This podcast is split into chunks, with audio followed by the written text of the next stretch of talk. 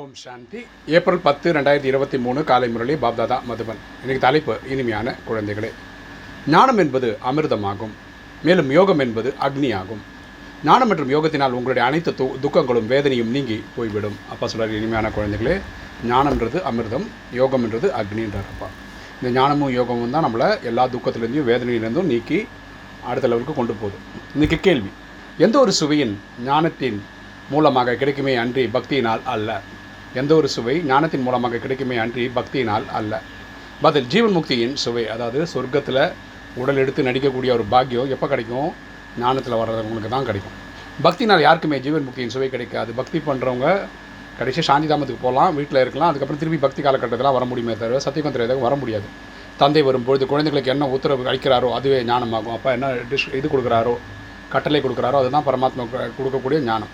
அதன்படியே நடப்பதால் சொர்க்கத்தில் ராஜ்யம் கிடைத்து விடுகிறது. அதன்படி நடக்கிறவங்களுக்கு சொர்க்கத்தில் ராஜ்யம் கிடைக்கிறது. இன்னைக்கு தாரணை முதல் பாயிண்ட்டு நாம் ராஜரிஷி ஆவோம். சுயம் பகவான் நமக்கு ராஜயோகம் கற்பித்து ராஜ்யத்தின் ஆஸ்தி அளிக்கின்றார் என்ற இந்த ஆன்மீக போதையில் இருக்க வேண்டும். அப்பா சொல்கிறார் நம்மளாம் ராஜ ரிஷிகள் அப்படின்றார். நாளைக்கு ராஜாவாகிறதுக்கு இன்றைக்கி ரிஷியாக இருக்கும்.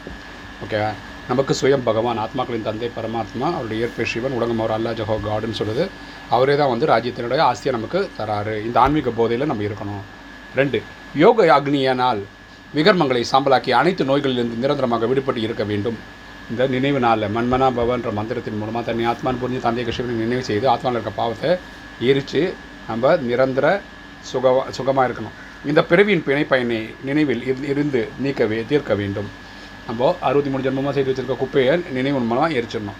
வரதானம். எனது என்ற தன்மையின் நினைவின் மூலமாக ஸ்நேகம் மற்றும் கருணையின் பார்வையை அடைந்துவிடும் சக்திகளில் நிறைந்தவர் ஆவீர்களாக. எனது என்ற தன்மையின் நினைவின் மூலமாக ஸ்நேகம் மற்றும் கருணையின் பார்வையை அடைந்துவிடும் சக்திகளில் நிறைந்தவர் ஆவீர்களாக. விளக்கம் பார்க்கலாம்.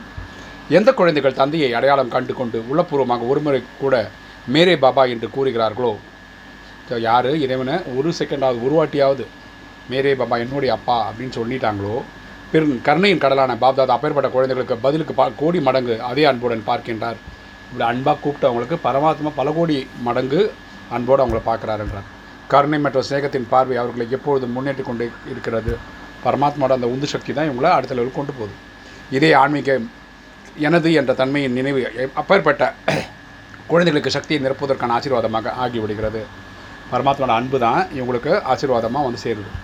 பாப்தாதாவிற்கு வாயால் ஆசீர்வாதம் அளிக்க வேண்டிய அவசியம் ஏற்படுவதில்லை. பரமாத்மா வந்து வாய் தொடர்ந்து பேச வேண்டிய அவசியம் இல்லை. ஏன்னா அவசரம் உடல் கிடையாது. ஆனால் அவர் என்ன பண்ணுறாருன்னா சூட்சம ஸ்நேகத்தின் சங்கல்பம் மூலமாக ஒவ்வொரு குழந்தைகளுக்கும் பாலனை நடந்து கொண்டே இருக்கிறது. அவர் சூட்சமமாக எண்ணங்கள் மூலமாக நமக்கு பாலனை செய்து கொண்டிருக்கின்றார். இன்றைக்கு ஸ்லோகன். யார் தந்தைக்கு பிரியமானவர்களாக இருக்கிறார்களோ அவர்களுக்கு எந்த ஒரு மனிதர் அல்லது செல்வங்கள் மீது அன்பு ஏற்பட முடியாது.